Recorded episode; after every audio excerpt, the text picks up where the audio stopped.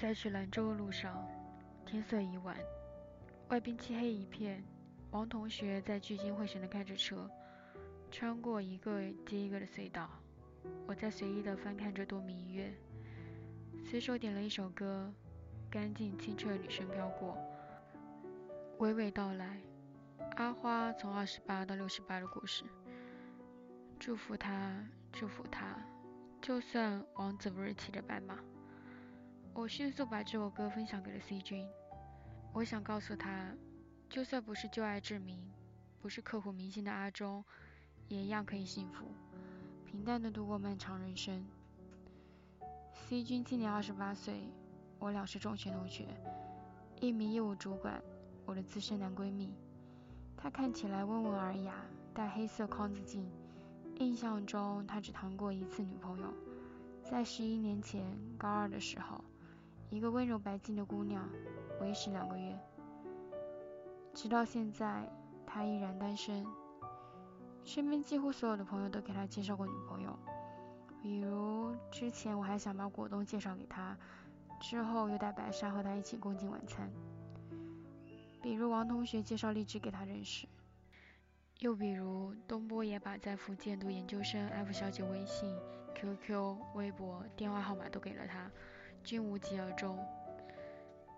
曾有很长一段时间，他们都怀疑 C 君的性取向有问题。A 君要带着他去找美女按摩，他死活都不去。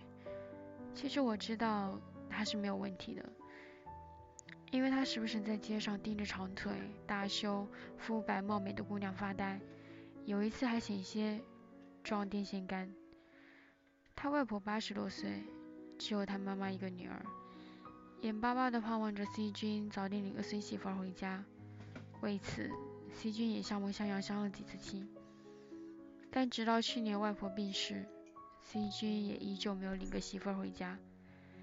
A 君结婚时他做伴郎，F 君结婚时他做伴郎，E 君结婚时他也做伴郎，直到今天，他也相继做了五次伴郎。看着兄弟们一个一个搂着自己的姑娘，笑逐颜开，他正在一旁咧着嘴，痴痴的笑。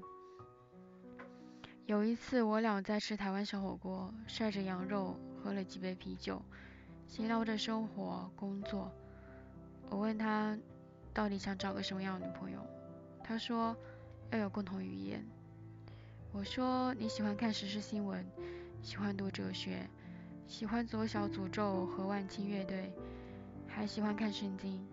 现在有哪个姑娘喜欢唱借我一把枪吧，或者给我五毛钱吧？还是有哪个姑娘张嘴闭嘴聊耶稣、谈基督呀？和你聊不来纯属正常，和你聊得来那才是意外呢。切，他很不屑地白了我一眼，接着他又买了杯啤酒，接着说。前几个月我相亲，还真遇到一个心仪的姑娘。嗯，是吗？到底是一个什么样的姑娘啊？我迅速打起十二分八卦的精神。C 姑娘是个物流公司的会计，个头不高，也就一米六吧，长发及肩，脸圆圆的，眼睛也大大圆圆的，笑起来像一朵盛开的酒红色月季一样，朴实而漂亮。第一次见面，他和 C 姑娘一起去了方特欢乐世界。C 姑娘像个孩子一样，对这个世界充满好奇。飞跃极限、魔法城堡、唐古拉雪山、海盗船，他们都玩得很开心。Z 姑娘胆大也不矫情，随着他俩一天来的相处，C 君对她的好感度蹭蹭的往上升。晚上又一起吃了晚餐，又约了几个朋友一起唱 K。令 C 君意外的是。自己姑娘也很喜欢左小诅咒、马飞、郝云、李志等民谣歌手，他俩合唱了一首李志的《名店》。窗外的人们匆匆忙忙，把眼光丢在潮湿的路上。你的舞步划过空空的房间，时光就变成了烟。爱人，你会感到明天已经来临。码头上停着我们的船，我会洗干净头发，爬上桅杆。撑起我们葡萄枝嫩叶般的家。尾声，C 君激动的声音都有些颤抖。他说：“终于没有白等这么些年，总算是遇到了一个懂他的姑娘。于是他接下来使出了二十多年所有的勇气，凡是 Z 小姐发的微信、微博都第一时间去评论，每天打电话、发微信，汇报自己一天的工作与生活，还时不时的翻翻糗事百科，在里面找到自己认为最好笑的笑话发给自己姑娘。开始一周时间打电话时自己姑娘还饶有兴趣的和他聊上半个多小时，后来几次不接他电话，他很苦恼。之后，他发信息给自己姑娘。自从你出现后，我感觉像天空升起的太阳，照得我整个人亮堂堂的。我知道我自己有很多的缺点，有点懒，有点笨，也不太会说话，但是我会努力去改正的。我会用我一生的努力给你一个幸福。能告诉我你的想法吗？发出去后，他额头一直冒着细细的汗，紧张兮兮的等了近一个小时。Z 姑娘的信息才姗姗而来，感谢你这些天对我的嘘寒问暖。你的好我也知道，但是如果有一个现在就能给我幸福的人，我何必去等一个需要不断努力才能给我幸福的人？谢谢，以后我们尽量不要联系了。我再过两个月就要结婚了。C 君收到 Z 姑娘信息后，整个人都懵逼了，怎么可能？他俩见面时，Z 姑娘明明说自己是单身的。之后他赶紧给 Z 姑娘朋友打了电话，才问明白，原来 Z 姑娘见过他之后，又认识了一个男人，传媒公司总监，有车有房有资产。虽然说年纪比 C 君大了几岁，长相比 C 君差了几分，但谁让人家有车有房有资产呢？就这点，C 君情理之中的惨败，还在萌芽的爱情。活生生的被拦截，他的心情像雾霾的天空一样灰溜溜的。有时候人就是这么现实，一边是唾手可得的财富，一边是奋斗至少十年才能得到的财富。而在现实面前，有一些姑娘选择幸福的标准就仅仅只是选择财富。C 君轻描淡写的叙述他这段不为人知的情感，但我能听出他内心的波涛汹涌。一座冰冻了这么多年雪山，终于见到太阳。欣欣然张开了眼，准备融化的时候，又刮来了八级冷风，深深的把刚融化的水冻成了冰冷。感情这孩子是伤到了他骄傲的自尊心了。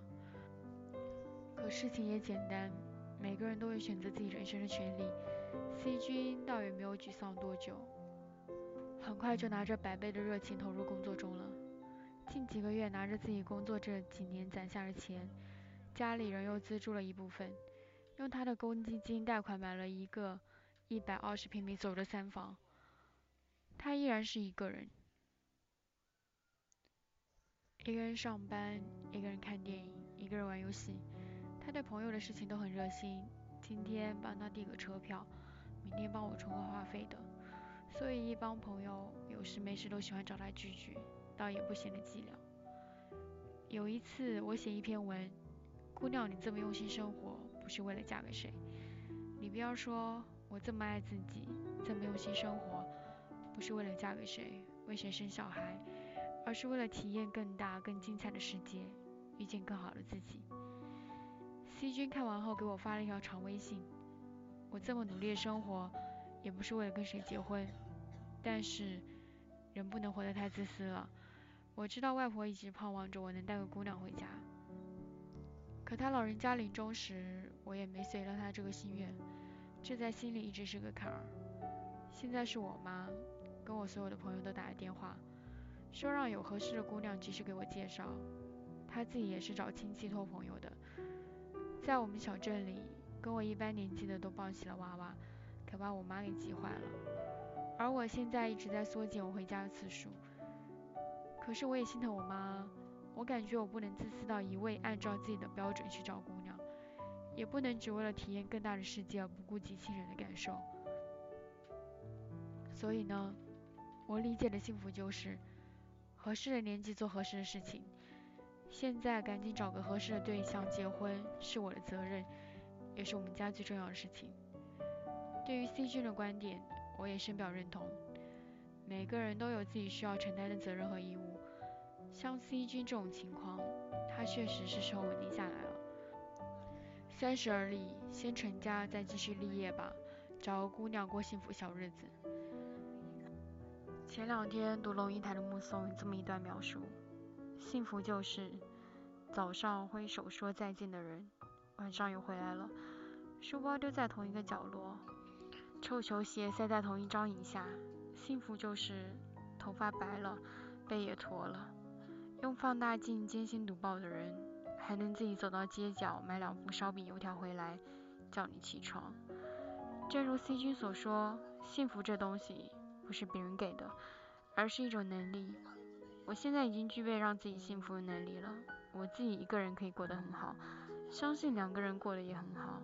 将来三个人，一家子人，早上吃了油条，捧着热热的豆浆倾巢而出；晚上从城市不同方向回家，聚在一起喝粥吃菜，聊着八卦，看着电视。简单寻常的日子也是一种幸福吧。我想。清晨有人买早餐回家，豆浆热热开雾化，不管粗茶淡饭、富贵荣华，都一起笑颜相迎。这种简单的小幸福，细菌今年应该能够实现。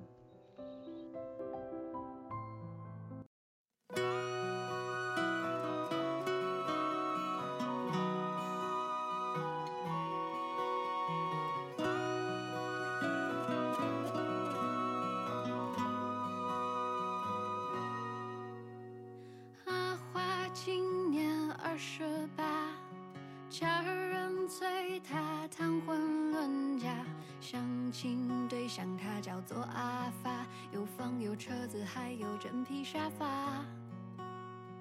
阿花初次见阿发没有面红心跳只是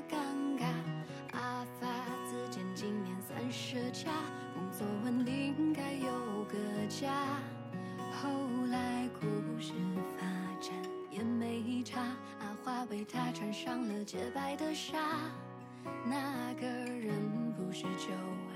证明啊，也不是刻骨铭心的阿忠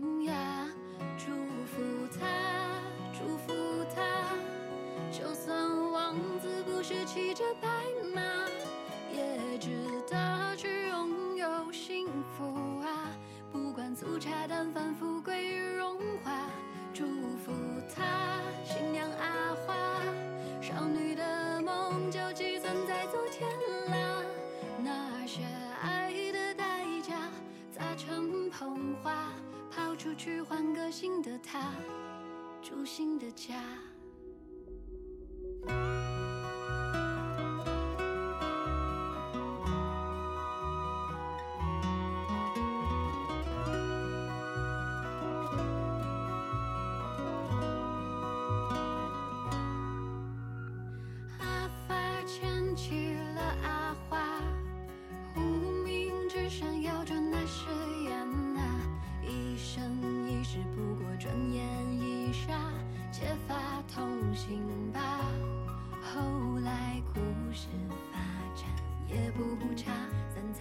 等阿花，等阿发回家，两个人依偎在那沙发，看一看电影，也会聊聊八卦。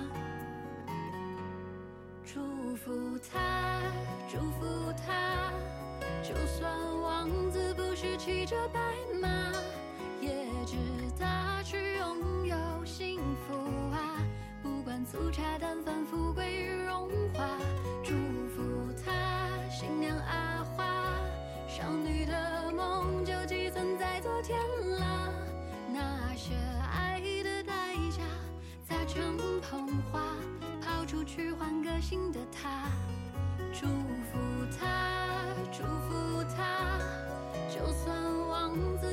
骑着白马也值得去拥有幸福啊不管粗茶淡饭富贵荣华祝福她新娘阿花少女的梦就寄存在昨天啦那些爱的代价扎成捧花抛出去换个新的她住新的家